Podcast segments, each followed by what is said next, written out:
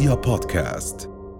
عزيزي المستمع اليوم ماخديتك معي مشوار بين البالات والماركات عشان بعرف إنه إحنا بمجتمع صعب وبقيم الناس من أشكالها وإحنا عالم ميزانيتنا على قدنا بس قبل ما نطلع هالمشوار بحب أعرف أنت لابس brand عالمي ولا محلي؟ معلش بس بتعرف إنه المنظر الخارجي مهم وعليه يتم إطلاق الأحكام وأنا مش فاضية للقال والإيل والحكي الكتير. آه لابس من؟ okay كنسلنا الطلعة. وكتابنا لليوم يا عزيزي المستمع بيركز على هاي الفئة المجتمعية اللي عايشين على المظاهر ونظرتهم فوقية. بتكون البنت ماشية وعاملة فيها انتي واحدة elegance سمعنا يا سامي. انت واحدة elegant والشاب شادد حيله ولابس من ال brand الفلاني والفلاني وبيحكي لك. المهم كتابنا لليوم بعنوان المعطف والأنف للروائي الروسي نيكولاي غوغل واللي صدرت عام 1842 بعد ست سنوات من صدور قصة المفتش العام. وللتعرف بغوغل ولد الكاتب الروائي والقصصي نيكولاي غوغل عام 1908 لعائلة أرستقراطية أوكرانية ويعتبر أحد أهم دعائم النهضة الأدبية في روسيا خلال القرن التسعة عشر وشكلت رواية المعطف بعدد صفحاتها القليل أيقونة أدبية في هديك الفترة. وحتى أنه رواية المساكين أولى روايات دوستويفسكي الصادرة عام 1846 تضمنت مشهدا قصصيا دراميا يقرأ خلاله أحد أبطال الرواية ويدعى ديدوشكن رواية المعطف في إشارة من دوستويفسكي إلى أن أبطاله خرجوا من معطف غوغل أيضاً. بيركز غوغل في الفكرة والتفاصيل على المظاهر المادية وعلاقتها بالشخص والمحيطين فيه. والأحكام اللي بيطلقوها بناء على شو بتشوف عيونهم من مظاهر ما بتعبر عن الحقيقة كاملة على الأقل إذا عبرت عنها أصلاً. يعني الروائي غوغل بيحكي لنا في هذا الكتاب عن الناس اللي بتتعامل معك حسب منصبك وشكلك ولبسك وكم ليرة بجيبتك بعيدا عن شخصيتك واسمك وطريقة تفكير راسك وبأي طريقة بتعبر عن إحساسك. أسي أسي أسي وبطل هالكتاب هو أكاكاي أكيفيتش.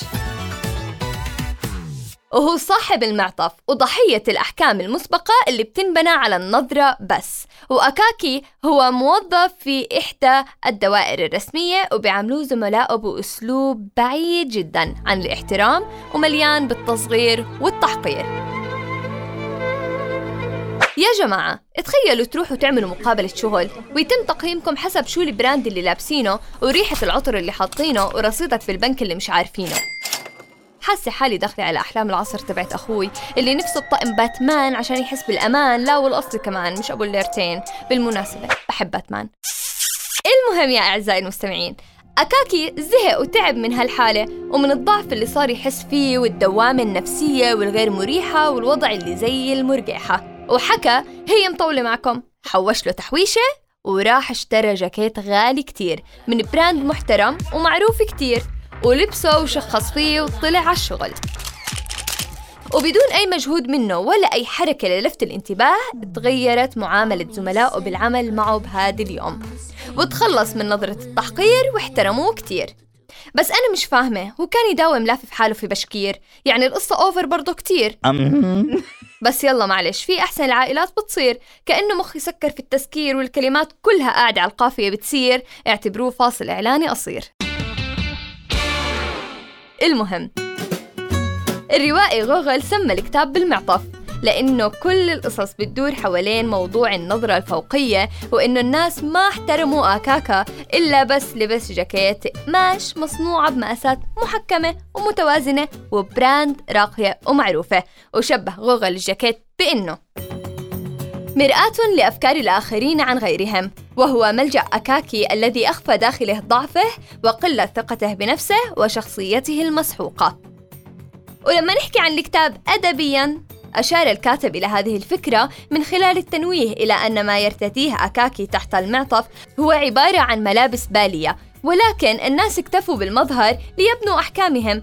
فحين يعود أكاكي لارتداء زيه القديم مجبرا وحين تجرده الحياة من معطفه الذي يقيه نظرات الناس القاسية تعود المعاملة القديمة والتحقير والإهانة إلى ما كانت عليه قبل المعطف.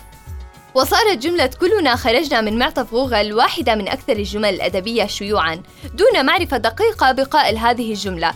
فالناقد الروسي يفغني سولييف نسبها لدوستوفسكي والناقد فلاديمير فيدل ينسبها لديمتري غريغوريوفيتش. ويعني ذلك أن الجميع عرضة للأحكام المسبقة والكل يرتدي ملامح القوة في العلن ليخلعها حين ينفرد بنفسه.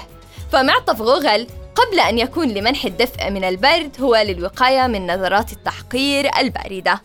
ورجوعا لواقعنا إحنا كل يوم يا عزيزي المستمع عايشين في قوقعة إطلاق الأحكام. ممكن أنت تنجر وتطلق أحكام على الناس ممكن الناس إنها تحكم عليك من شكلك لبسك طريقة كلامك أو حتى مشيتك.